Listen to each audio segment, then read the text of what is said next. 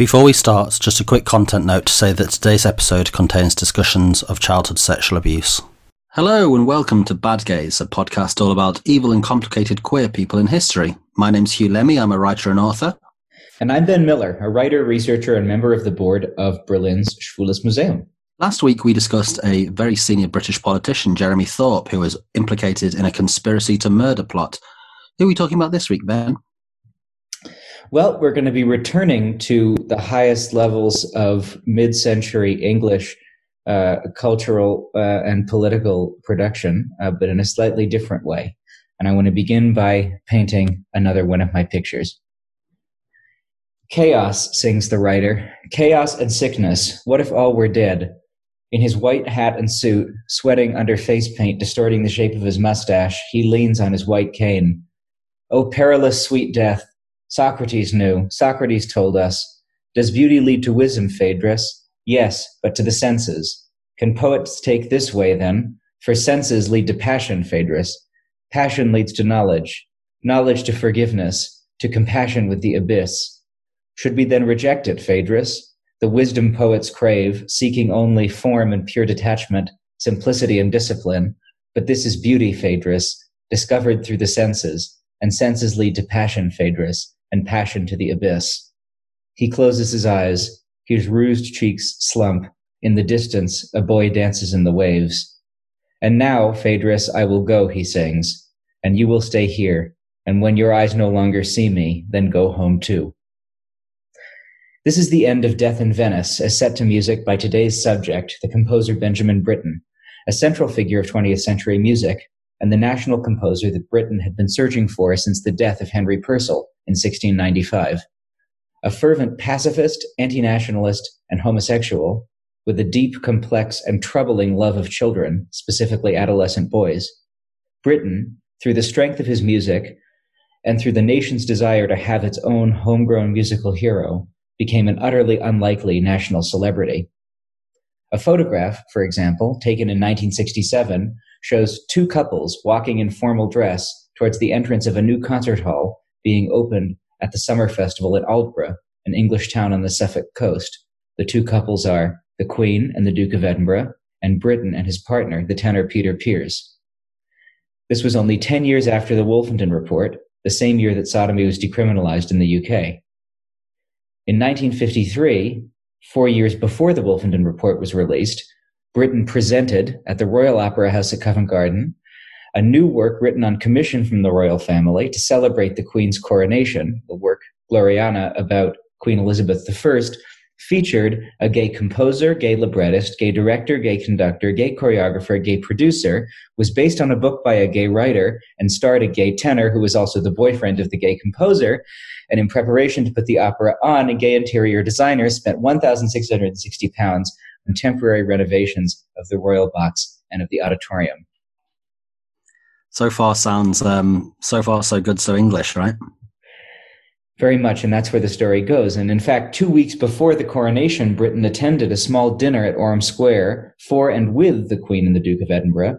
And throughout the 1950s and 1960s, dinners and letters and royal commissions abounded. Yet Britten never shook his communist and pacifist sympathies, even as he rose to the highest levels of elite British cultural production. So Britten was born in a small fishing village in Suffolk called Lowestoft on the 22nd of November 1913, which is also the feast day of Saint Cecilia. Can I can I interrupt and be the uh, the the uh, pronunciation guy here? It's called Lowestoft. Lowestoft. Very good. Lowestoft. There we go. He was born in Lowestoft. Uh, to quote his beloved poet uh, George Crabbe on the fishing life in these uh, villages in Suffolk, quote, Hark to those sounds, they're from distress at sea. How quick they come, what terrors may there be. Yet 'tis a driven vessel, I discern lights, signs of terror gleaming from the stern. Others behold them too, and from the town in various parties seamen hurry down their wives pursue, and damsels urged by dread, lest men so dear be into danger led. Their head the gown has hooded, and their call in this sad night is piercing like the squall.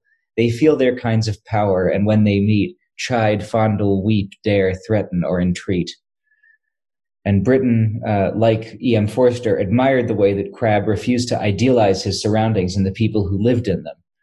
Forster suggested in, in 1941 about Crabbe, quote, when he started writing, it was the fashion to pretend that everyone was happy shepherds and shepherdesses who were always dancing or anyhow had hearts of gold.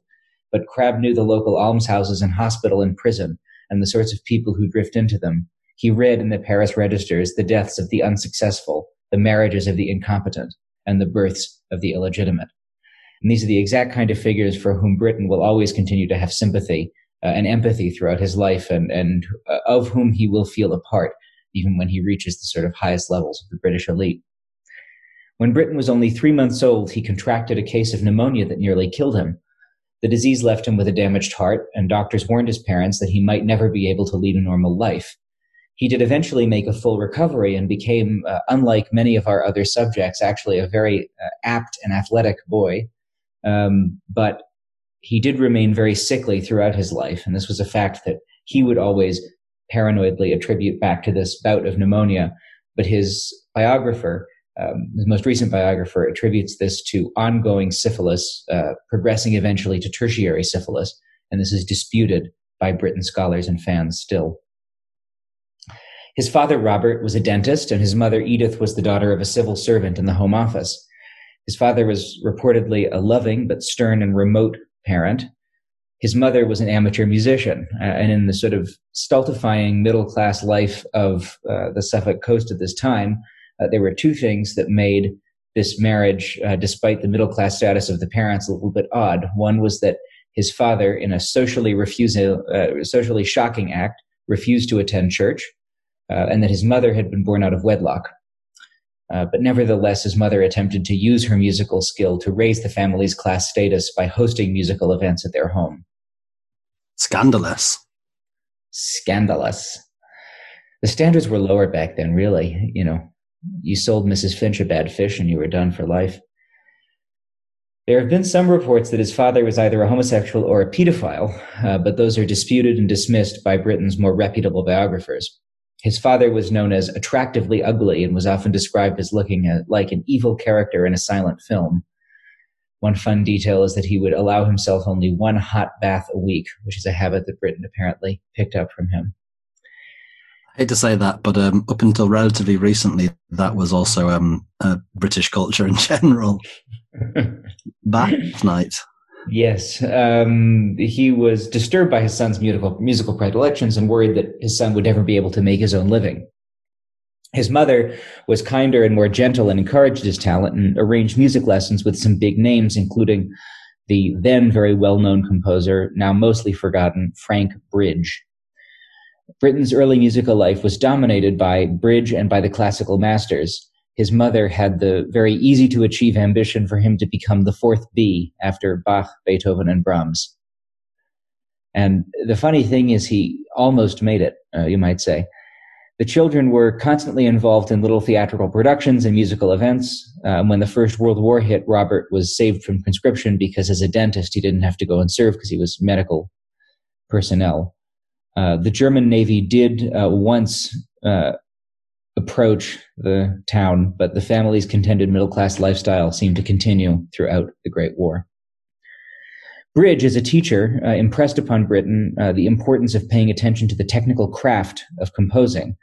Uh, and the early works that Britten composed while studying uh, with Bridge really do show uh, that influence on him. Um, some people dispute the extent to which Bridge influenced Britten, but others contend that Bridge had a very important influence on uh, Britten's work. And so after five years at a local preparatory school, he then moved to uh, Gresham's Public School, another one of these anything but public private boarding schools, but then at the age of 16 was whisked away to the Royal College of Music in London. And at the time, he was very happy. When, when he went as a boarder to Gresham School, he felt very unhappy. He wrote in his diary about contemplating suicide or running away. He missed his family and particularly his mother, and he was sort of shocked by the way in which people were bullied, although he managed to get away from being bullied. Um, but later in his life, he would often look back with a great deal of regret on having been whisked away from school so early. John Bridcut, the author of the book Britten's Children, which is a remarkable, even handed, and very unsensational account of Britten's relationships with adolescent boys, Britten would long for his missed scholastic years, for the rhythm of school, and for the company of schoolboys. One of Britten's later librettists, Eric Crozier, observed these kinds of relationships at first hand, and he wrote, and I quote, it was almost a return to his own youth, but a kind of idealized image of himself at the age of 10 or 12, the gay, attractive, charming young Lowestoft boy, unerringly skillful in his use of a cricket bat or a tennis racket, and being able to do things with a ball that no other child of his age could do. It was like a flirtation that he carried on with any child that he met, particularly, of course, young boys, trying to dazzle them and astonish them by his virtuosity and charm, making them his undying friends. So from 1930 to 1933, Britten was at the Royal College of Music. He studied uh, composition with the British composer, uh, an English composer with the confusing last name of Ireland. Uh, and he also studied with Arthur Benjamin. Uh, you may not have heard of any of these composers, even if you're very into classical music. And this is one of the reasons why uh, Britten became such a big deal is that there really were very few, almost no prominent English composers um, between. I mean, Handel was German, but the English claim he was Handel because he lived there for a time. Uh, but really, since the death of Henry Purcell in 1695, um, I'm not going to grant Vaughan Williams the status of major composer. I share Igor Stravinsky's uh, attitude about his music, which is that listening to it is like looking at a cow. I, I am. I know next to nothing about classical music, so I'm really, I'm really, um, yeah, the sounding board here. But what about? Uh, uh, uh, don't judge me, please, Ben. But what about Edward Elgar? Elgar is the I've I, I forgot Elgar, and you're right. Uh, and again, uh, the Elgar people are now gonna are now gonna come down on me hard. Elgar is also uh, is also a kind of major a major musical figure, although I think probably not uh, not even so major as um, as Britten, at least not in my personal book. Uh, but Elgar is another is another major figure from from just before Britten's time. Elgar's last major uh, work um, is the cello concerto, which I think is his best, uh, and that's written in the aftermath of the First World War. Uh, so Elgar yeah. is kind of late 19th century. Um, and early 20th uh, and then Britten yeah I, that's that's how i imagine him as like very much an edwardian composer Yes, an Edwardian composer who the the the cello concerto is kind of a, a, weepy, I mean, a very beautiful piece, but it's full of deep nostalgia for the world that has been lost, essentially, um, in the Great War. I think I think I'm probably the um, the target audience for Liberace. Hardly, you know, I, I recognize I recognize bits, but I want the boring bits left out. But also, um, well, then you should leave. Vaughan Williams. Vaughan Williams did a. Vaughan Williams did the Lark Ascending, right? Yes. I like that. Oh, there's plenty of pretty Vaughan Williams. I'm, you know. It, it, there's, there's all of it is beautiful. Um, I mean, if you want to hear like really bad early 20th century English music, go listen to some Delius. It's like uh, um, chromatic nothing becoming more chromatic nothing, and there's just big gobs of double sharps and double flats laying eggs all over the place. Well, you continue, and I'll be the um, I'll be the basic bitch in the background asking these questions. Hardly, Huw. Hardly. Um, so Britten used his time uh, in London to attend concerts, and he became particularly interested in music being written by Stravinsky and Shostakovich um, and Mahler. Um, he wanted to uh, go to Vienna at this point to pursue postgraduate study with Alban Berg, uh, but was then dissuaded by the staff at the Royal College of Music, who also uh, got his parents to agree to try to prevent him from going. And what's interesting about Stravinsky, Shostakovich, and Berg is that they share something that will also become true of Britten's adult style, and that I think is one of the reasons why he is such a beloved composer, uh, not only with critics but also with listeners, uh, which is that these are all composers who are um, would very much be considered modern, uh, and yet none of them are in the technical avant-garde. Berg is to some extent, but the sort of technical avant-garde of Arnold Schoenberg, Berg to some extent, and Webern, uh, where a complete step away from tonality is made, uh, and music is written according to these other uh, mathematical schemas, which becoming increasingly more complicated. Uh, and none of that how any of that works doesn't matter to any of this, and I don't fully understand it myself. But the important thing to note is that the, the composers by whom he's influenced and that he's trying to study with are trying to unify um, an aesthetic modernism with a deep well of uh, accessible emotional um, depth, if that makes sense. Um, I mean, I think that there's plenty of emotional depth in Schoenberg too, but but Berg and uh, and Stravinsky and Shostakovich, um, that's often easier for people to hear uh, who who aren't uh, into uh, that particular kind of second Viennese school or, or hyper avant-garde musical style. So for the, for the basic bitches in the room, the modern there was this like modern modern modernist move within classical music or within this sort of music where which was a move away from tonality towards atonality, and then there was a second wave behind that, which was taking that influence but making it listenable.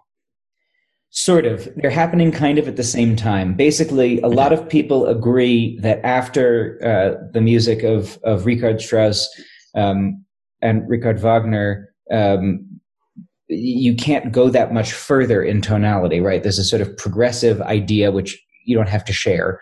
But at this point, this is how a lot of people are thinking. This kind of a progressive idea of music, and they're kind of moving through functional harmony and you reach a point at which you can't do anything weirder to functional harmony. You've kind of reached its limits. And so then people start trying to break through it in different ways.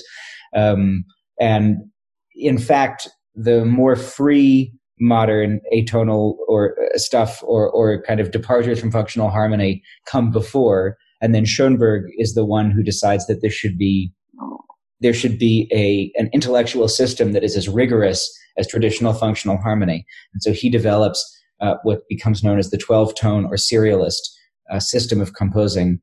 Um, and then that becomes a, a, kind of Bible for a particular sort of stream of hypermodernist composers going through uh, his pupil Webern, his pupil Berg, who then also departs from it um, a bunch and kind of, you know, the Berg piece will be half 12 tone and half in B minor.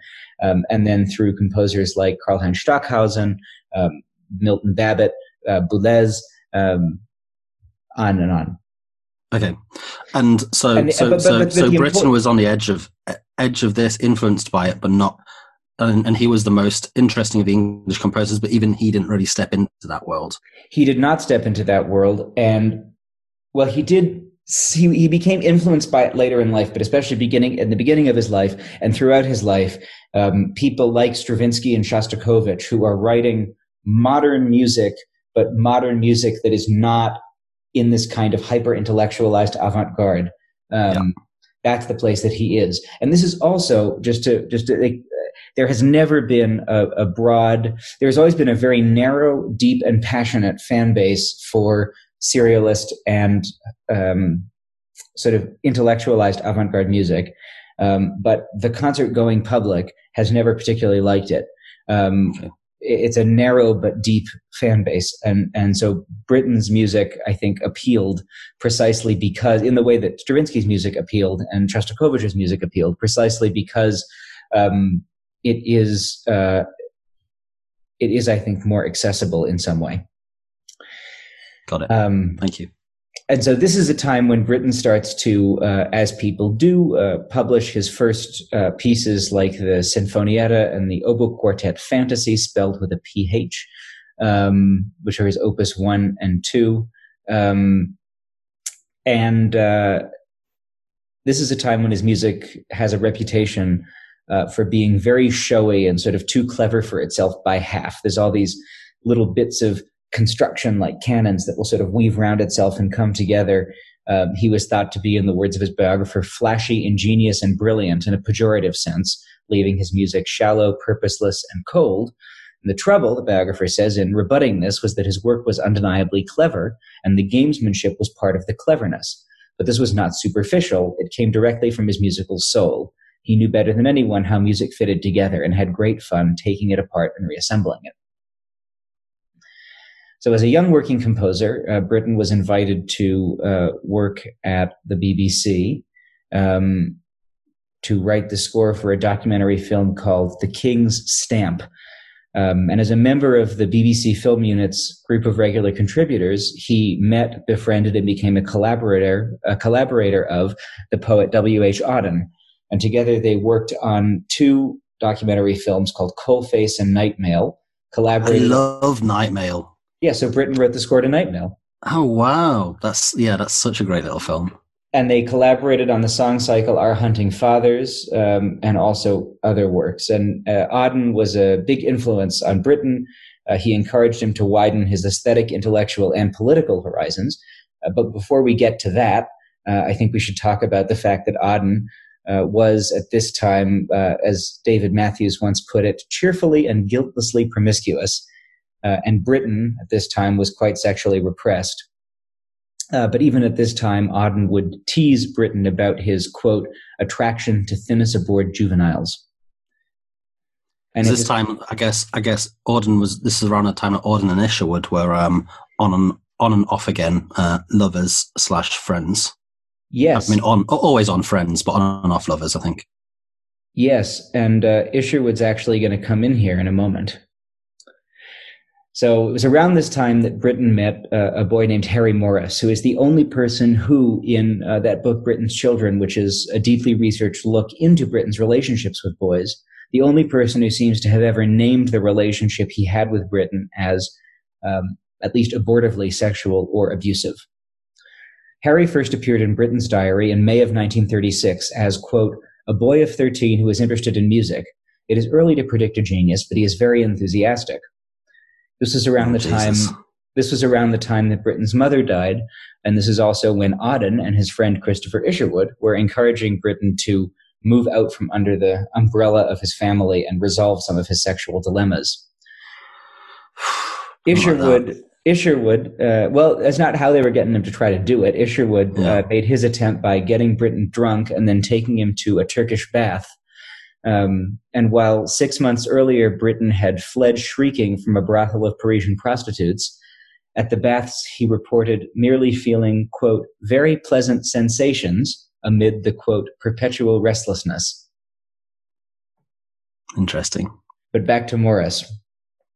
Britten ended up inviting Morris to stay with him in London, uh, and then invited Morris to come with him on a vacation to Cornwall with his family. And two days into the vacation, Morris suddenly left. Morris would later remember that he had been uh, alarmed by what he understood as a sexual advance from Britten in his bedroom. He claimed that he then screamed and threw a chair at Britten, which brought Beth, who was Britten's sister, rushing into the room. That Beth then uh, shouted down her brother and took him out, took uh, her brother out of the room and locked the door to protect Harry before driving him to the station the next morning. And there's no reference to anything like this, Bridcut points out in Britten's diary. Uh, instead, Morris just disappears from the holiday. Uh, Bridcut has a very odd take on this. He says that, uh, quote, this is not itself proof of anything untoward and more about a sense of threat than about an actual incident. And I would argue that this is in fact an actual incident, even if it's the only one for which there's an abuser, an accuser, sorry, and corroboration. Yeah. But I think I mean, it seems it seems pretty clear, no? It seems pretty clear to me, but it is important, I think, to note that none of the other of Britten's children, or more accurately, Britten's boys, ever alleged that the composer made a sexual advance on them. Um, so there are no additional accusers, and no one has accused or intimated anything more than that happening in terms of sex or in terms of abuse. But as we will see, uh, these relationships continue to exist and continue to be troubling but also, of course, um, this is a time even even more so than now than now that it was very difficult for young people to make accusations uh, or again uh, uh, of sexual abuse against um, or to, to come forward with accusations of sexual abuse against people in power or authority. And then there's not the there's not the social language. It's very difficult like sex in general is very repressed. Um, people people weren't uh, didn't have access to sex education at a young age. You know, it's like so. So obviously, while there's no accusations, I mean, this in itself seems that there's um, uh, there's a there's a there's a problem in his behavior towards um, towards young people. Oh, certainly. Um, I mean, the, towards the, children. The, the way that I'll complicate what you just said further, not refute it, but complicate it, is to say that uh, Britten dies in the 1970s. Um, and this pattern of friendships with young boys continues until his death. And so there are people who, many people who are still alive, um, who were interviewed for Bridcut's book uh, and who spoke very openly about uh, what happened and, and their experiences with Britten, both good and bad.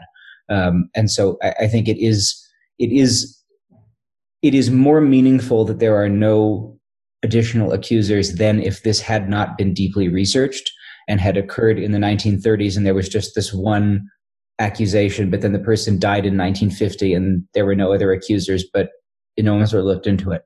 Um, so it's it, it's neither not troubling nor is it necessarily solid evidence that anything happened, uh, but it's certainly an important thing to consider about Britten, and it's one of the reasons why we're featuring yeah. on this show.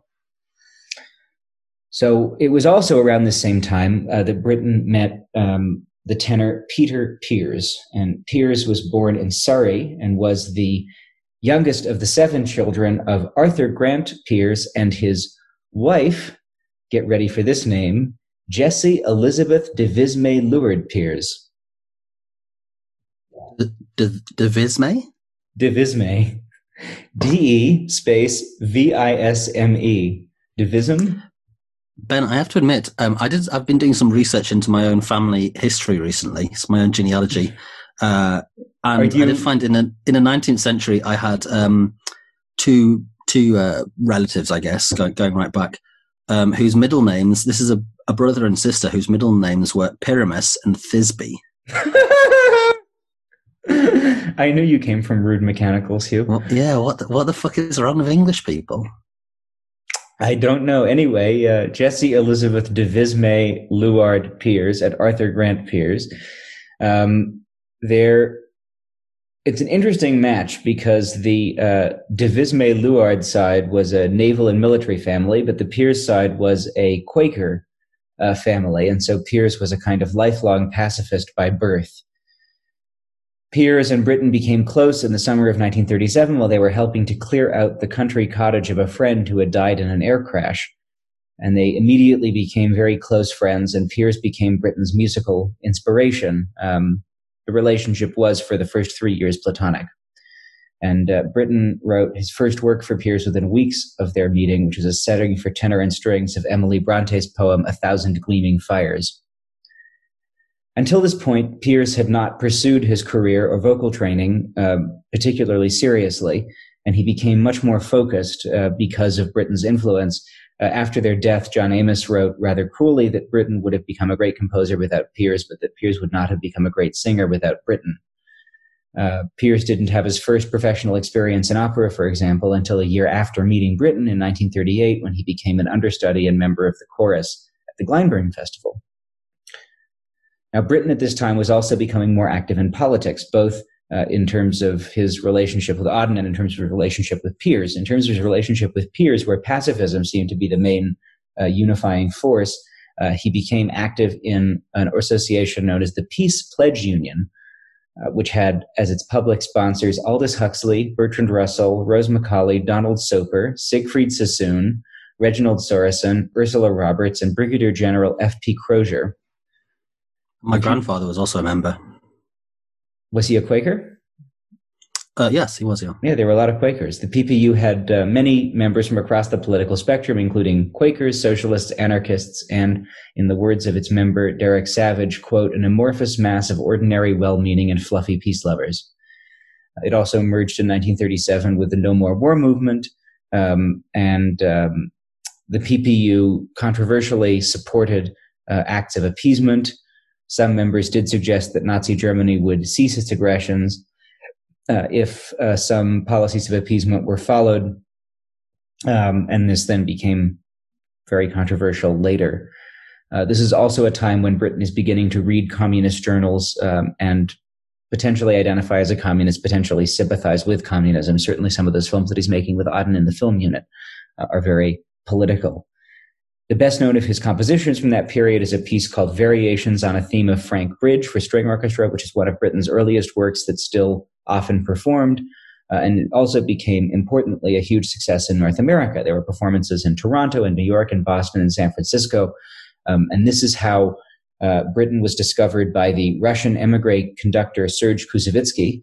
Uh, Koussevitzky was the music director of the Boston Symphony for 29 years um, until about 1950, and Koussevitzky uh, would become an important commissioner and performer of Britten's works throughout the 1940s. In April 1939, Britten and Pears sailed for North America. They first went to Canada and then to New York, and they had a few reasons for leaving England. Uh, they were pacifists in a Europe that was increasingly looking like it was about to go to war. Uh, Britten's teacher, Frank Bridge, had a lot of success in the United States. Auden and Isherwood had gone to the United States three months before then. Um, and Britten was also having a hard time getting good reviews in England, while meanwhile in the US, uh, his music was being performed rather often. Upon arriving in the United States, the two finally consummated their relationship, and uh, Britten wrote Pears, a very beautiful song cycle, the sonnets on Michelangelo to commemorate and celebrate. Uh, but as John Ewells, who was one of Britten's boys, said much later in his life, quote, when we, the boys, were around, Peter Pears definitely took second place. We were very much at the forefront. Ben was the boy, the lad. Peter wasn't. He was an adult and never joined us in Ben's fast cars ripping around the Suffolk countryside. Yule said he could visualize Ben with the, quote, huge crinkly grins he had on his face as they zoomed along. These occasions gave Ben the chance to indulge in that time of his life that he missed or remembered with joy. He was happy. I don't really think that we could do wrong. In this early period, um, Britten also, uh, Bridcut also writes about Britten's friendship with a boy named Humphrey Maud, which started when the boy was nine, and they became close friends a few years later when Humphrey was at Eton, Humphrey's father, a man named Sir John Maud, who was permanent secretary at the Ministry of Education, intervened to ask Britten to stop inviting Humphrey to spend school holidays with him. Uh, Jonathan Gathorne Hardy was another young friend of Britten, who was 14 years old, and uh, David Spencer was another one of Britten's boys, 13 years old, who once shared a double bed with Britten at his home. Um, Bridcut interviewed all of the living uh, men who would talk to him who had been friends with Britten when they were adolescent boys. One of them was uh, the actor David Hemmings, who was 12 when he came into Britten's life, and he was the creator of the role of Miles in Britten's opera The Turn of the Screw. The conductor Charles Mackerras, uh, who later became Sir Charles Mackerras, um, I'm never sure if it's Mackerras or Mackerras, a very fine conductor, uh, later said of the relationship, quote, David Hemmings was an ob- extremely good looking young chap, and he obviously played up to Ben's attraction to him and drank it in. Obviously, it was a sexual attraction, but I'm sure that it was never actually fulfilled. Hemmings himself told Bridcut, quote, he was not only a father to me, but a friend, and you couldn't have had a better father or better friend. Everybody asked me whether or not he gave me one, whether or not it was a sexual relationship. The answer to that question, as I have often said, is no. No, he did not. I have slept in his bed. Yes, only because I was scared at night, and I never ever felt threatened by Ben at all because I was more heterosexual than Genghis Khan. End quote. Yeah, I don't know about that. but despite all of that, sorry, continue. No, I mean, I mean, uh, yeah, it's a very complicated issue in terms of like his feelings and recollections about it, but in terms of uh, Britten's behaviour is is completely unacceptable to me. It is, and uh, and and why why um and why did more people not intervene? If if for example this guy is saying that he was aware of this guy's sexual attraction to um to children. Uh, I think, and and uh, yeah, to suggest that this kid is like playing up to this guy's attraction seems like a very bizarre way of looking at it. I think there's a few reasons um, why people didn't intervene. Um, I think one of them is that um, in at the time of the writing of the Turn of the Screw in 1954, and as we'll as we'll hear, um, the climate is particularly homophobic in this moment uh, in the United Kingdom.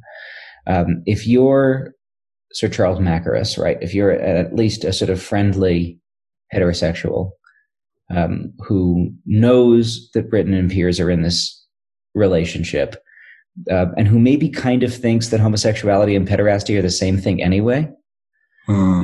then you might think, well, if I saw anything bad happening to the kid, I would say something, but I'm not going to call the police down on the greatest composer of our of our country. I'm not going to have him thrown out, thrown in jail. I'm not going to have, you know what I mean. Um, and that may have been the the impulse, um, the impulse there.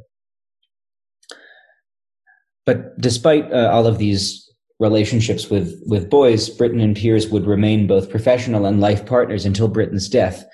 And upon Britten's death, Pears would receive an officially delivered letter of condolence from Queen Elizabeth II, which was an astonishing act and actually, by some accounts, the first legal recognition of a homosexual couple in modern Britain. But that's all to come later. For now, Britten and Pears are just getting off the boat in the United States and uh, settling into a remarkable home at 7 Middagh Street in Brooklyn. Known as February House, uh, the house was in the Georgian style, so, or at least American Georgian style. So think um, somber brick and stone floors, but then at the top, a giant exploding Victorian wooden portico. The other residents of the house included Your Loins, George Davis, Carson McCullers, Auden, and the burlesque star Gypsy Rose Lee.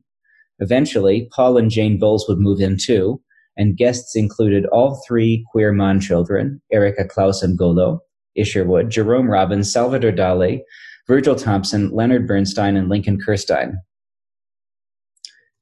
Sounds amazing, but also kind of bloody awful. Can you imagine them all at dinner? Like what? Oh, we're, a bunch of show offs. We're not going to have to imagine. We're going to hear about it. Uh, together, this bunch of uh, queer bohemian show offs decorated the house in a campy, kitschy style. Uh, a guest, the writer Anais Nin, described the house as being covered in, quote, Edwardian pieces, Victorian porcelain hands, old fashioned stationery scented and strewn with flowers, and lacy valentines, a museum of Americana. It was Gypsy Rose Lee who imposed the order on the home. She was a major celebrity and brought with her when she moved in money to finish up the repairs on the roof and also a live in maid. Britten and Pears were low on money, uh, but seemed to have liked the idea of bohemian living better than the smelly, noisy reality. Living is quite pleasant here when it is not too exciting, Britten wrote to a friend shortly after moving in, but I find it almost impossible to work, to work. This is somebody who was a very prolific composer with music pouring from his fingers when he sat down. Peters would later describe the house as too wild, too uncertain. It didn't suit us. Other residents uh, described the pair as reticent and uncommunicative. They lived in the February house only for a few months and seem to have been, uh, in the assessment of Hugh Ryan in his book, When Brooklyn Was Queer, touched and been touched by the experience the least. I do want to tell one story about a particularly memorable dinner uh, at this home. Uh, this was the first Thanksgiving dinner they all hosted uh, at February House. Um, dinner, according to uh, Carson McCullers' autobiography, and I'm now quoting from Hugh Ryan's book, When Brooklyn Was Queer, started off on a bad note. Unaccustomed to being a host and never at home in the kitchen, she bought only a tiny turkey to feed all of the guests. Luckily, Davis stepped in and saved the day, wrestling up a proper sized bird from who knows where. After dinner, they retired to the parlor for brandy, music, stories, and cigarettes. Davis, in particular, had a reputation as a raconteur. It's easy to imagine Davis, fey, slight, and animated, leaning against the grand piano that friend fashion icon Diana Vreeland had donated to February House, giving one of his campy monologues about the joys of Brooklyn cruising. My dear, when I spotted this gorgeous hunk of seafood in a Sand Street bar, I said to myself, Miss Davis, you have met your piece of trade for life. That Thanksgiving, however, any stories being told were soon interrupted by the klaxon of the nearby firehouse, a suggestion of adventure that neither McCullers nor Gypsy Rose Lee could resist. Arm in arm, they raced out into the Brooklyn night, and while they looked for the fire, McCullers had a breakthrough in the plot of her next book, The Member of the Wedding. So it's this kind of eccentric house full of noise and storytelling and cigarette smoke. But uh, as we'll hear more about later, Britten and Pears were, despite being uh, despite Britten being a modernist artist and despite being gay, they were not particularly outre or bohemian. Britten preferred country life to city life for his whole life. He dressed in tweed suits. Um, he was not uh, a rebel in his personal tastes. When the Second World War began, Britten and Pears turned for advice to the British Embassy in Washington, and they were told that they should remain in the United States and be kind of artistic ambassadors of, of uh, Britain Britten uh, befriended the composer Aaron Copland, who was also a gay communist, um, and encountered uh, works of his like Billy the Kid, which influenced Britten's own music. Britten also at this time wrote a violin concerto and his first music drama, an operetta called Paul Bunyan, to a libretto by Auden. In 1942, Britten first read the work of the poet George Crabbe, um, a cycle of poetry called The Borough, which was set on the Suffolk coast close to Britten's homeland, uh, awakened in Britten uh, two longings one to return to his home, and the second to write an opera based on Crabbe's poem about the fisherman, Peter Grimes. Before Britten left the United States, uh, the conductor Koussevitzky, who I mentioned earlier, uh, offered him a $1,000 commission to write the opera. And so in April of 1942, Britten and Pears returned to England. At this time, Britten also began to grow away from Auden, and Auden became uh, one of the composer's so-called corpses, former intimates from whom he uh, completely cut off contact once they had offended him or outlived their usefulness. And this is also uh, the way that he would treat boys typically once they reach late puberty. Uh, and this is often what's mentioned by these boys as the most traumatic part of their relationship, even if nothing sexual happened, that they would have these moments of enormous intimacy uh, and mentorship with this great man. And then at a certain point, he would just basically cut them off and never want to speak to them again. So George Crabbe's poem, Peter Grimes from the Borough. Uh, Crabbe was an English poet and a clergyman, and he was best used for his use of the realistic narrative form and for his unidealized descriptions of working class people. Here's a quote from his uh, narrative poem, Peter Grimes. Quote, then came a boy of manners soft and mild. Our seamen's wives with grief beheld the child. All thought the poor themselves that he was one of gentle blood, some noble sinner's son who had, belike, deceived some humble maid, whom he had first seduced and then betrayed. However, this he seemed a gracious lad, in grief submissive and with patience sad. Passive he labored, till his slender frame bent with his loads, and he at length was lame. Strange that a frame so weak could bear so long the grossest insult and the foulest wrong. But there were causes in the town they gave fire, food, and comfort to the gentle slave. And though stern Peter with a cruel hand and knotted rope enforced the rude command, yet he considered what he'd lately felt, and his vile blows with selfish pity dealt. The pitying women raised a clamor round, and weeping said, Thou hast thy prentice drowned. The poem concerns a vicious taxmaster fisherman named Peter Grimes, who, aiming to make more money to survive in the viciously closed minded fishing society of the Suffolk coast, works several boy apprentices uh, picked up from workhouses to death, before himself being essentially hunted to death by his townspeople. Working with the poet Montague Slater, Britten changed the story somewhat, crafting a narrative that, as he said, was, quote, about a subject very close to my heart, the struggle of the individual against the masses the more vicious the society, the more vicious the individual. End quote. Britten and Pears, as pacifists during the war and as homosexuals, certainly felt themselves to have this relationship to society. And then there was the relationship between Peter and the boy apprentices. The libretto queers this relationship, making Grimes a more sensitive and sympathetic figure, one capable of speaking in poetry even rarer in opera librettos than it is among fishermen. What harbor shelters peace, he asks. What harbor can embrace terrors and tragedies? Here is Britten and Slater's Grimes bursting into a tavern after a storm. Now the Great Bear and Pleiades where earth moves are drawing up the clouds of human grief, breathing solemnity in the deep night. Who can decipher in storm or starlight the written character of a friendly fate as the sky turns the world for us to change? But if the horoscope's bewildering, like the flashing turmoil of a shoal of herring, who can turn skies back and begin again? When Joan Cross, then the manager of the Sadler's Wells Company, which has now become the English National Opera, announced her intention to reopen the theater uh, after the VE Day with Peter Grimes, starring herself and Peter Pears in the leading roles, there were complaints from members of the company and from the press about favoritism and about Britten's score. Yet when Grimes opened in June of 1945, the opera was praised by the public and by critics uh, at the box office, it exceeded the money made by La Boheme and Madame Butterfly, which are sort of big repertory pieces that were being staged concurrently by the company. The American premiere was given in 1946 at Tanglewood by Koussevitzky's pupil, conducted by Koussevitzky's pupil, Leonard Bernstein. Um, and in 1947, it had its first performance at the Royal Opera House. And this piece really establishes and reestablishes Britten's career. It's incredibly rare for there to be a 20th century opera that is equally beloved by critics and by audiences.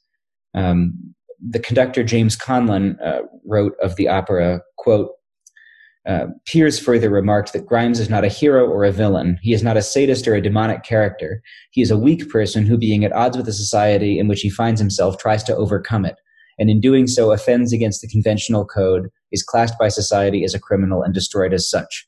There are plenty of Grimeses around still, I think. Says Conlon, all these statements together add up to an indictment of society. Peter Grimes is a powerful tale of the plight of the outsider. The status of any homosexual male at the time was to be a man who finds himself at odds with the society in which he finds himself.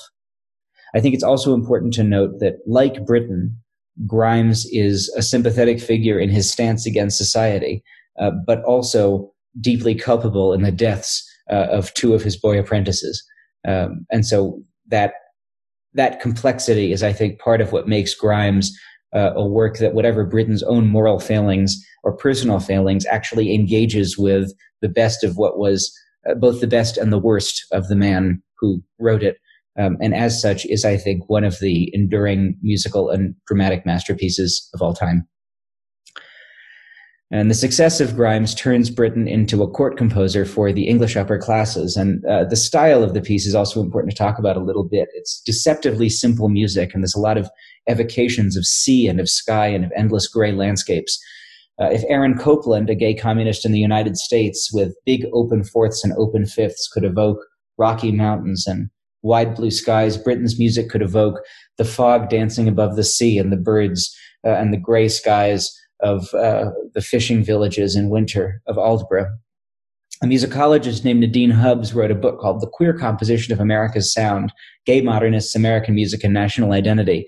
And she focuses on composers like Aaron Copland, Leonard Bernstein, Samuel Barber, uh, people whose uh, identification with tonal music and homosexuality created a popular classical music idiom that still signifies the American nation and that was kind of a competitor to um, the maybe more straight avant-garde coded uh, music of uh, Boulez, although uh, people, composers like uh, Stockhausen and Boulez, although Boulez, um, you know, there are rumors about him too.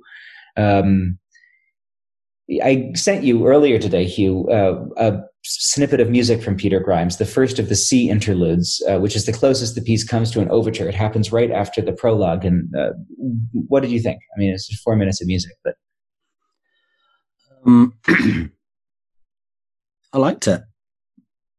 But you see what I mean about the sense of the sort of sense of space and the sense. Yeah, definitely good. Yeah, yeah, like like like you, you saying that now that, that that makes a lot of sense to me. Like I don't I don't have the language to like uh talk about or like understand classical music. Like I don't know what I'm listening for in in this in a in in that way. I have no education in it.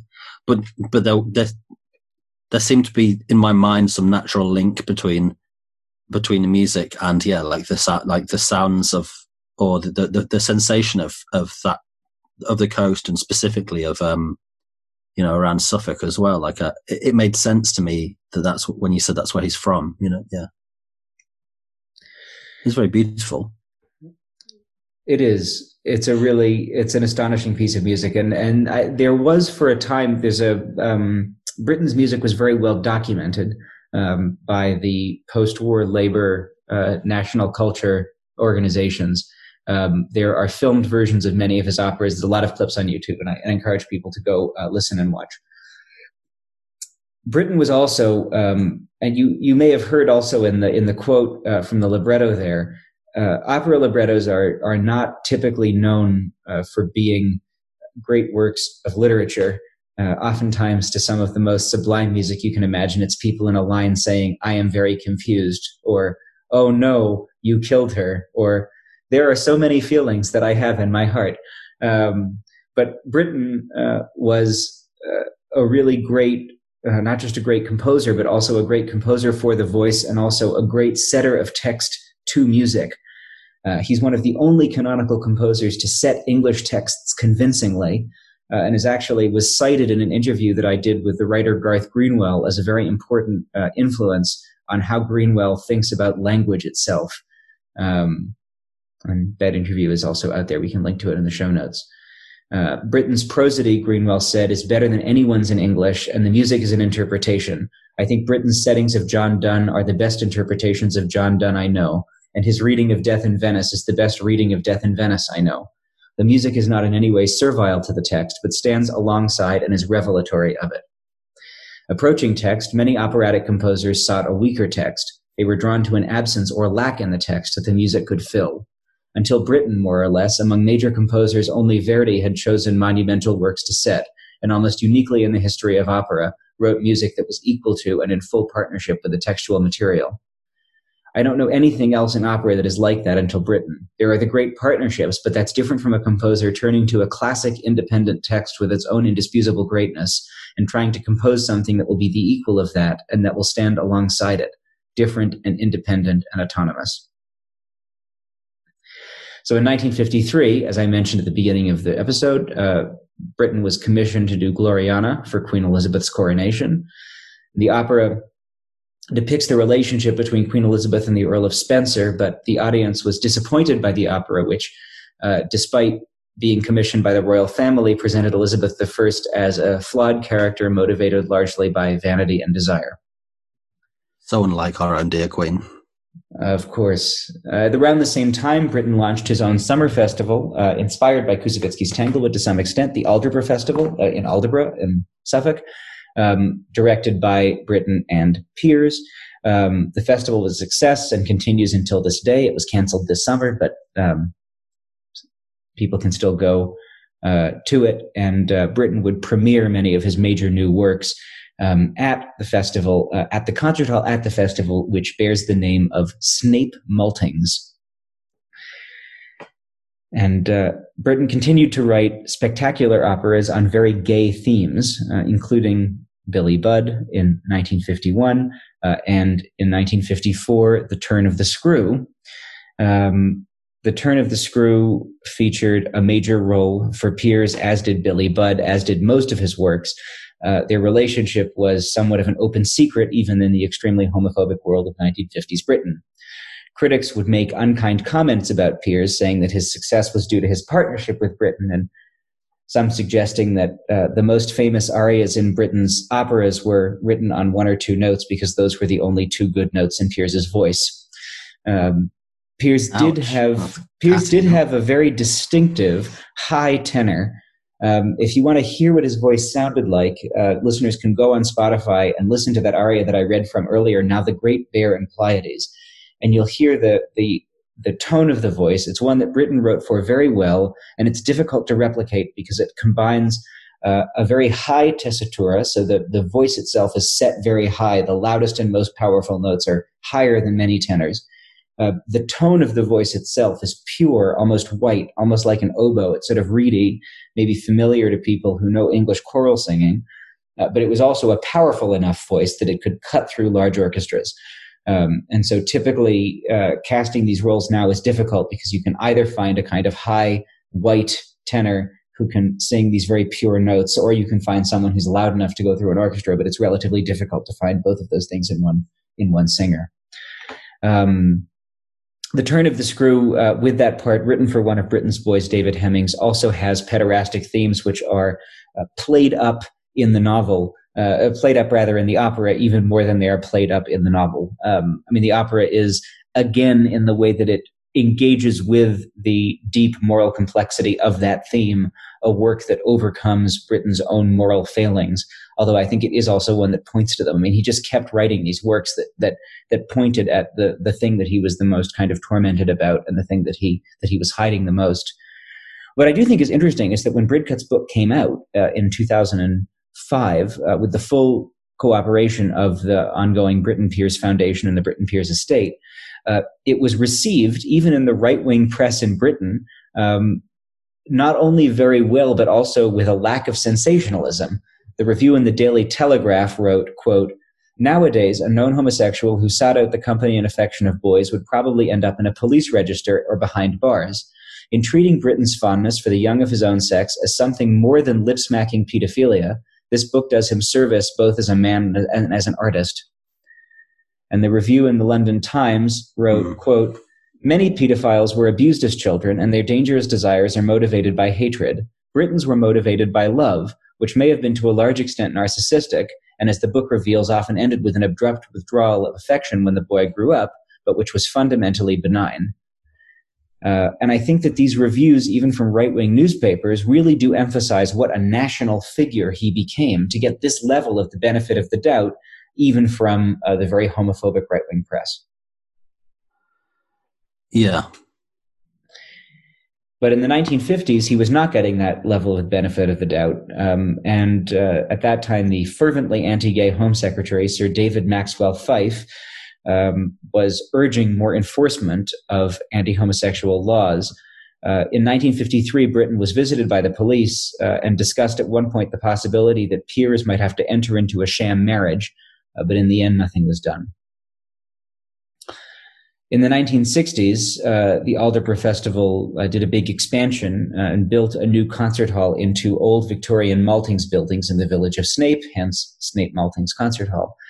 Um, the Snape Maltings Concert Hall was opened by the Queen at the start of the 20th Aldeburgh Festival in 1967, was destroyed by fire two years later, and was rebuilt, and the Queen attended the second opening performers, the performance. And so Britten at this time is becoming more and more the house composer of the British nation. In 1962, uh, he premiered his piece War Requiem, which was commissioned to mark the consecration of the new Coventry Cathedral built after the 14th century structure was destroyed in World War II that reconsecration was an occasion for a, for a major arts festival. And Britten was inspired by a commission which gave him complete freedom in deciding what to compose. And so he took the Latin Mass for the Dead and then interspersed nine poems about war by the English poet Wilfred Owen. So it has a fairly traditional uh, orchestral choral requiem setting with a chorus and an orchestra and solo singers. Britten added a boy choir. Um, and then he assigned to the uh, choruses and to the soprano the Latin requiem text, and to the two men the poems by Wilfred Owen. Owen was born in 1893 and was killed in action uh, in November 1918 during the crossing of the Sambre Canal in France a week before the armistice. He was unknown at the time of his death, but has come to be revered as a great war poet and was himself gay. To quote from one of the poems Britten sets in the War Requiem, Move him into the sun, gently its touch awoke him once at home, whispering of fields unsown, Always woke him, even in France, until this morning and this snow. If anything might rouse him now, the kind old sun will know. The intent was that at the opening performance, the soloists would be the fantastically named Russian soprano Galina Vishnevskaya, the English tenor Peter Pears, of course, and the German baritone Dietrich Fischer-Dieskau to demonstrate spirit of post-war coming together. Uh, but Vishnevskaya was in the end not permitted to travel to Coventry for the event, although she did end up making the world premiere recording in London a year later. On the title page of the score, Britten quoted Wilfred Owen. Again, my subject is war and the pity of war. The poetry is in the pity. All a poet can do today is warn. In 1988, this music became the basis for a screen adaptation by the British film director Derek Jarman. The film is also called War Requiem and uses the original recording as its soundtrack. As he moved into his late style, uh, Britten's music became almost unbearably spare um, and laden with emotion in every perfectly chosen note. His work was often at this time influenced by uh, Javanese gamelan music and became more avant-garde, but as I said, never crossed over into that world of electroacoustic, mathematics inspired, inspired rather, and as it turns out, CIA funded experimentation going on at Darmstadt, Stockhausen and Babbitt were working, Britten remained a figure of the old world in his tweed suits in the country, even if he was a modernist. In September of 1970, Britten began his last major work, the opera Death in Venice. Um, the libretto was by the same woman, Myfanwy Piper, who had adapted the Henry James novella, Turn of the Screw. Britten was told uh, that he needed a heart operation to live for more than two years uh, and worked urgently to complete the score before going into hospital for surgery. Uh, after the completion of the opera, which his friend Colin Graham said went deepest into his own soul, he went into the National Heart Hospital and uh, got a valve replacement. Then he had a slight stroke, which brought his career as a performer to end. He wrote several works throughout the mid 1970s, um, and in June 1976 accepted a life peerage. He became Baron Britten of Aldeburgh in the county of Suffolk. Um, in November of 1976, Britten realized that he could no longer compose. His 63rd birthday, at his request, uh, Rita Thompson, a friend, organized a champagne party and invited friends to say goodbye. And Rostropovich made a farewell visit a few days later. Uh, Mstislav Rostropovich, the husband of Galina Vishnevsky, and a composer for whom Britten had, a cellist for whom Britten had written pieces. Um, and then uh, on December 4th, 1976, Britten died of congestive heart failure. A recent controversy is the statement in Britten's 2013 biography that the composer's heart failure was due to undetected syphilis. Uh, in response, Britten's cardiologist said that Britten was screened for syphilis, but Kildea continued to maintain that it was the only thing that made Britten's symptoms make sense. Uh, the authorities at Westminster Abbey offered Britten a burial plot there, but Britten had made it clear, it appears, that he wished his grave to be at Aldeburgh Parish Church, uh, side by side with that of Pears. And the memorial service uh, on the 10th March 1977 at Westminster Abbey uh, had at the head of its congregation Queen Elizabeth and the Queen Mother. And I'll end with the last words that the chorus sings in Peter Grimes after the fisherman has drowned his own boat in order to escape persecution for the death of another one of his boys. Or measured cadence of the lads who tow some entered hoy to fix her in their row, or hallowed sound that from the passing bell to some departed spirit bids farewell. In ceaseless motion comes and goes the tide, flowing it fills the channel broad and wide, then back to sea with strong majestic sweep it rolls in ebb, yet terrible and deep. Thank you so much to all of you for listening to our show. We've now been downloaded more than 325,000 times, which is incredible. And we're so grateful for all of your support. And especially thanks to our Patreon listeners. Without your help, really wouldn't be possible. It really wouldn't be. Um, and so we know you all know this, but we want to let you know that at our website, badgayspod.com, you can find a few very important things. One, you can find a link to our Patreon where you can support the show. Uh, second, you can find uh, some very beautiful t-shirts for sale. I'm wearing mine now, Huw. Is it not lovely? Very nice. Uh, and you can also find, of course, an archive of all of our past episodes. Uh, we don't work with a media company. We don't put anything behind a paywall. We just rely on people who think that we're doing good work and who enjoy the show to uh, back that up with some support. And so we're really grateful to all of you who do. And we also understand that if you don't want to, times are tough. So you can also just completely keep listening. But uh, if you do want to support us, that's at badgayspod.com. Thanks, Ben. Um, I know I knew next to nothing about him before before this, um, other than the name of um, Peter Grimes. Um, and uh, yeah, what a, fa- a, fascinating life, and and really troubling in a lot of ways. Um, the relationship between his his work and um, his his unha- unhealthy, potentially abusive uh, interest in in teenage boys. It's a very difficult question to talk about in terms of um, how to how to re how to approach people's um, legacies, their creative legacies, um, in light of sort of information that you later discover, I guess. Um, but the one one thing that's particularly troubling to me, I mean, obviously, you. Um, I, I, mean, I, I, don't know anywhere near enough about the music, and and you, you I take it on on your word that it's incredibly important and, and moving music, but then that he he continually returns to these themes throughout his life and makes it makes pederastic behavior and desire um, like the central central to his artistic production in that way. I mean, um, it's the, the the, the very theme of Death in Venice, which he's producing right at the end of his life, mm-hmm. um, by Thomas Mann, who also had extremely there's there's some extremely troubling rumors around his um, attitudes towards his own children.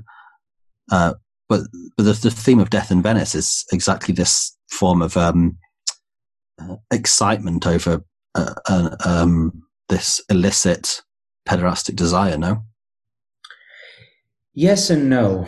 Um, I mean, I think in a way it makes it more troubling uh, and it makes it more difficult to divorce from the work. In the other way, the work is in some way our clue to is a, in one way a clue to deciphering it, and in the other way, in the way that the work continually engages with the moral complexity of these characters.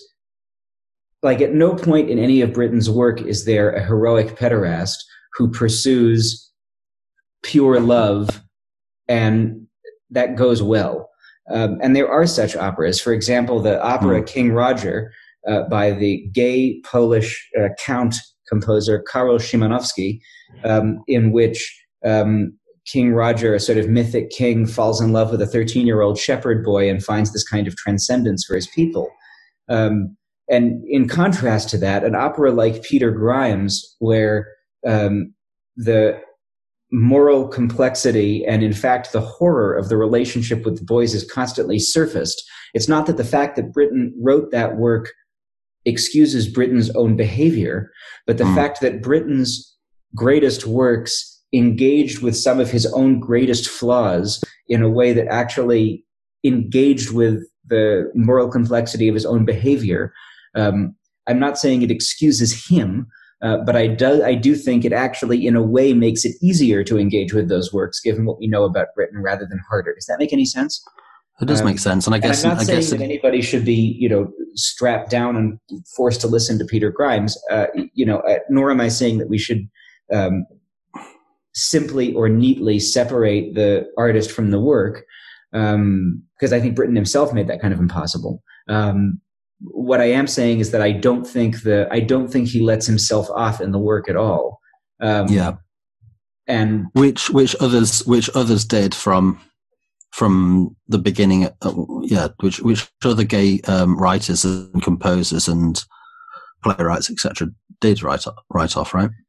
Well, yeah, well, they did many of them. Um, and I mean, what I would encourage is, and again, I mean, we put a content warning on the top of this episode, so I think listeners who who would uh, potentially be really put off by this won't even still be with us.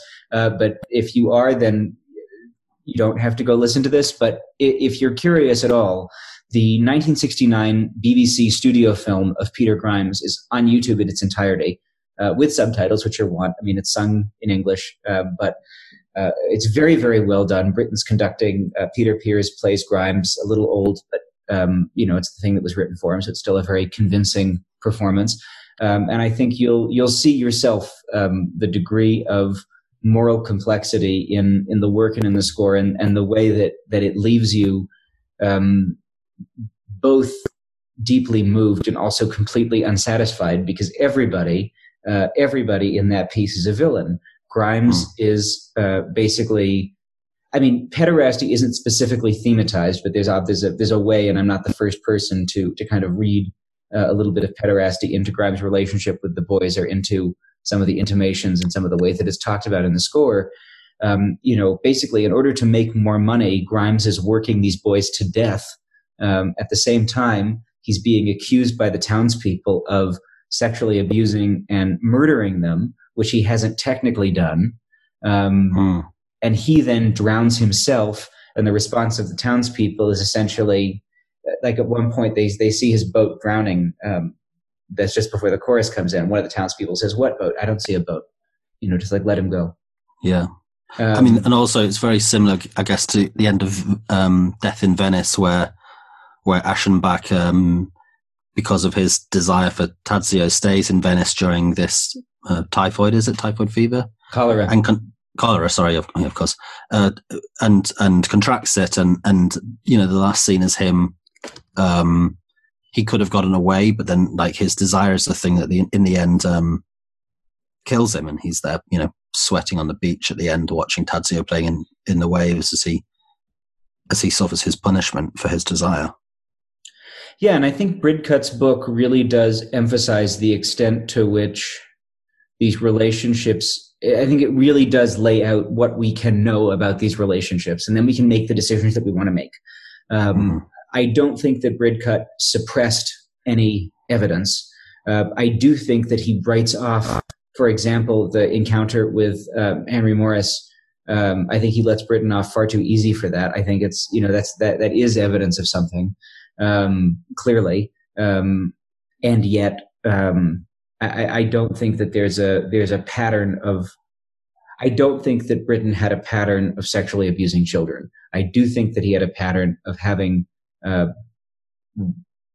inappropriate relationships with them, which is difficult to yeah. say without saying that you're without sounding like you're saying the former. Yeah. Um, I feel like this subject is something that that, that has been in the background and inevitable to, to come up in in previous uh, in previous seasons of, of Bad Gays, and it's obviously like a very difficult one to talk about because um, it's kind of the original accusation against gay men is this um, is is the accusation of paedophilia um, of of child of child sexual abuse, um, which uh, and for obvious reasons, uh, especially uh, in recent decades, um, has been a, a, an important part of uh, gay activism. Has been destroying that myth that, that gay men are sort of preternaturally have a predilection towards being um, sexual abusers, mm-hmm. and yet throughout the 19th and 20th century, gay culture has re- consistently returned to those themes. Um, I mean, in my mind, part of that is because of the start of like a sort of homosexual and Uranian and gay culture in the 19th century is about looking back towards classical Greece as the justification for the fact that these these these forms of desires have, already, have always existed, and within uh, the culture of ancient Greece, um, pederasty was an institutionalized form of relationships between older and younger men.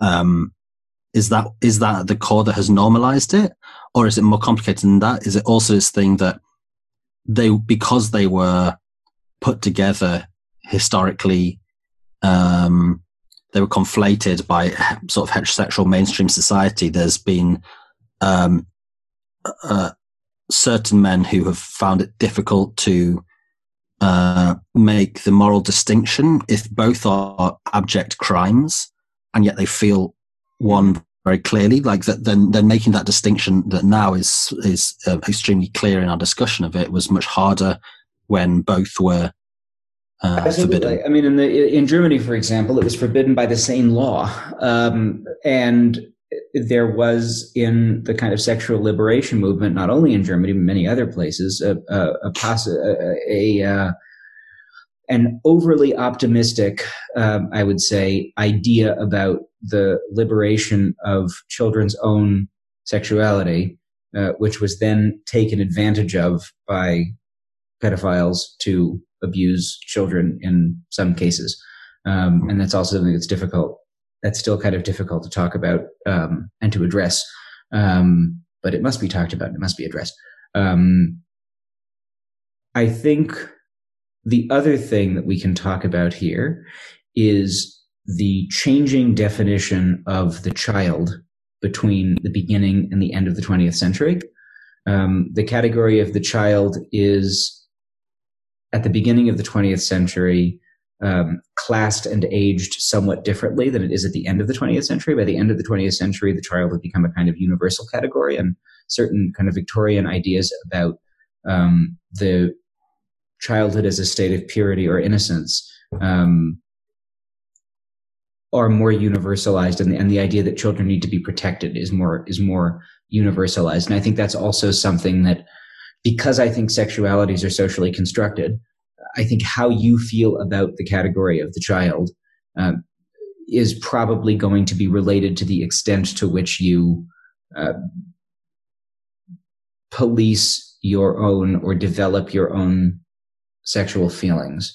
Which is not to say that I don't believe that there are many people who experience strong pedosexual attractions about which they can do nothing, um, or, or, about which they against which they they try to fight. Um, but I do think that in the context of, for example, 1870s Germany, um, sex with, for example, a 15 year old has a somewhat different meaning when the average age of heterosexual marriage is also lower. Um, again, I'm not saying these changes to the definition of the child or for, are for the worse. Um, and certainly by the time that Britten was an adult and among the people that he was around, these categories were fairly clear. Uh, I'm just somewhat complicating the story in terms of the emergence of um, homosexuality, panics about pedosexuality and pedosexuality at the same time. Yeah. If that makes sense. Yeah, it, yeah, it makes a lot. It makes a lot of sense. Um, I do think in in in having these discussions and um, putting him into historical context, perhaps um, it's still very important to like really acknowledge within within those uh, frameworks that um, there always were sexual predators um, with a with a sexual interest in children who would take advantage of not just those changing uh, the confusion around those changing uh, categorizations, but also much wider around um, uh, take advantage of much wider sort of social prohibitions on on uh, on these things, you know, and um, that's to an extent what I am concerned about. Oh, maybe concerned that I can't do anything about it, but that that makes makes me feel very um, uncomfortable in the discussion of Britten's sexuality is the degree to which no other adults particularly seem to be stepping in to um, to protect these children and and the, the children and what those children's experiences were, I guess, um, needs to be foregrounded in, in the story. That the story is not simply this man's battle with uh, with his potential um, pedophilic or pederastic tendencies and how that manifests in his music, but also the way that might have affected the lives of these these boys, whether whether or not he acted on it. Um, his relationship, like he should not he should not have been sharing his bed with those children. Other adults should have been intervening to ensure that he couldn't do that. And while he may never have acted upon it, that that was st- is still going to have um, effects upon those children, unknown effects in their future lives. I guess. Yeah, and that's what I think the Bridcut book does so well because Bridcut did extensive interviews with all of these boys and really did allow each one of them to define the relationship that they had with Britten and what that relationship meant to them. Um, hmm.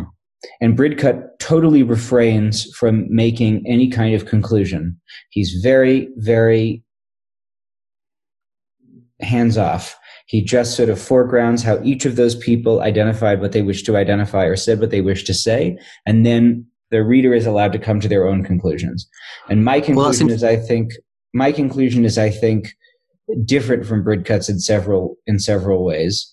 Yeah. Um, but also, that seems to me to be like important historical and also sort of ethical piece of work in terms of um, and rare for these these figures who become so important as cultural figures and um, uh, have this veneration to give those those uh, boys just the uh, the space in which to uh, discuss and um, have heard their experience of the, of this man who otherwise his fame because of the nature of the sort of fame cultural machine would have otherwise um, never been heard. Certainly. Um, I mean, I think it's also important to note that these were often people who were involved in Britten's various productions and premieres and in his professional life. So there's also a mixing of personal and professional and these sort of intimate friendships that that a lot of people would be uncomfortable with today, even if they were adults. You know, to be having a relationship yeah. with somebody who is then singing the lead role in your new opera. Yeah, yeah, yeah, yeah. Uh, regardless of uh, regardless of whether they're adults or not, and, and in this case, they weren't. So I think um, yeah, given the nature of that sort of discussion, I don't think it's really appropriate necessarily to do to end it in the usual way. Um, but if people are interested in reading further or or interested in the sources you used for this um, for this podcast, I mean, you mentioned one book uh, repeatedly, but are there, are there other sources? Yes, yeah, so there is, as I mentioned, Britten's Children um, by uh, Bridcut. Uh, there's also a 2013 biography of Britten uh, by Paul Kildea um, or Kildee. Uh, there's an article in the Hudson Review by the conductor James Conlon uh, that I will link to uh, as well. That's more about Britten's musical style. Um, I would also recommend the wonderful book When Brooklyn Was Queer by Hugh Ryan, and that's where the write up of that wonderful house on 7 Middagh Street in the 1940s uh, came from. Um, and then, as I mentioned, I'll put this in the show notes um, just to let Britten's work uh, speak. Uh, the 1969 BBC studio uh, version of um, Peter Grimes, uh, starring Peter Pears in the title role, conducted by uh, Benjamin Britten, uh, is a remarkable document of their working collaboration um, and of one of the most remarkable pieces of lyric theater of all time, I think. Thank you very much. Well, you've been listening to Bad Gays. My name's Huw Lemmey. You can find me online at Huw Lemmey. And you can find me at Ben Writes Things, the show at Bad Gays Pod, and our website at badgayspod.com, where you can also find t shirts, a link to our Patreon, and an episode archive. See you next week. Bye. Bye. Bad. Bad. Bad. Bad. Bad. Bad. gays, bad gays, bad gays, bad, bad, bad, bad, bad, bad, bad.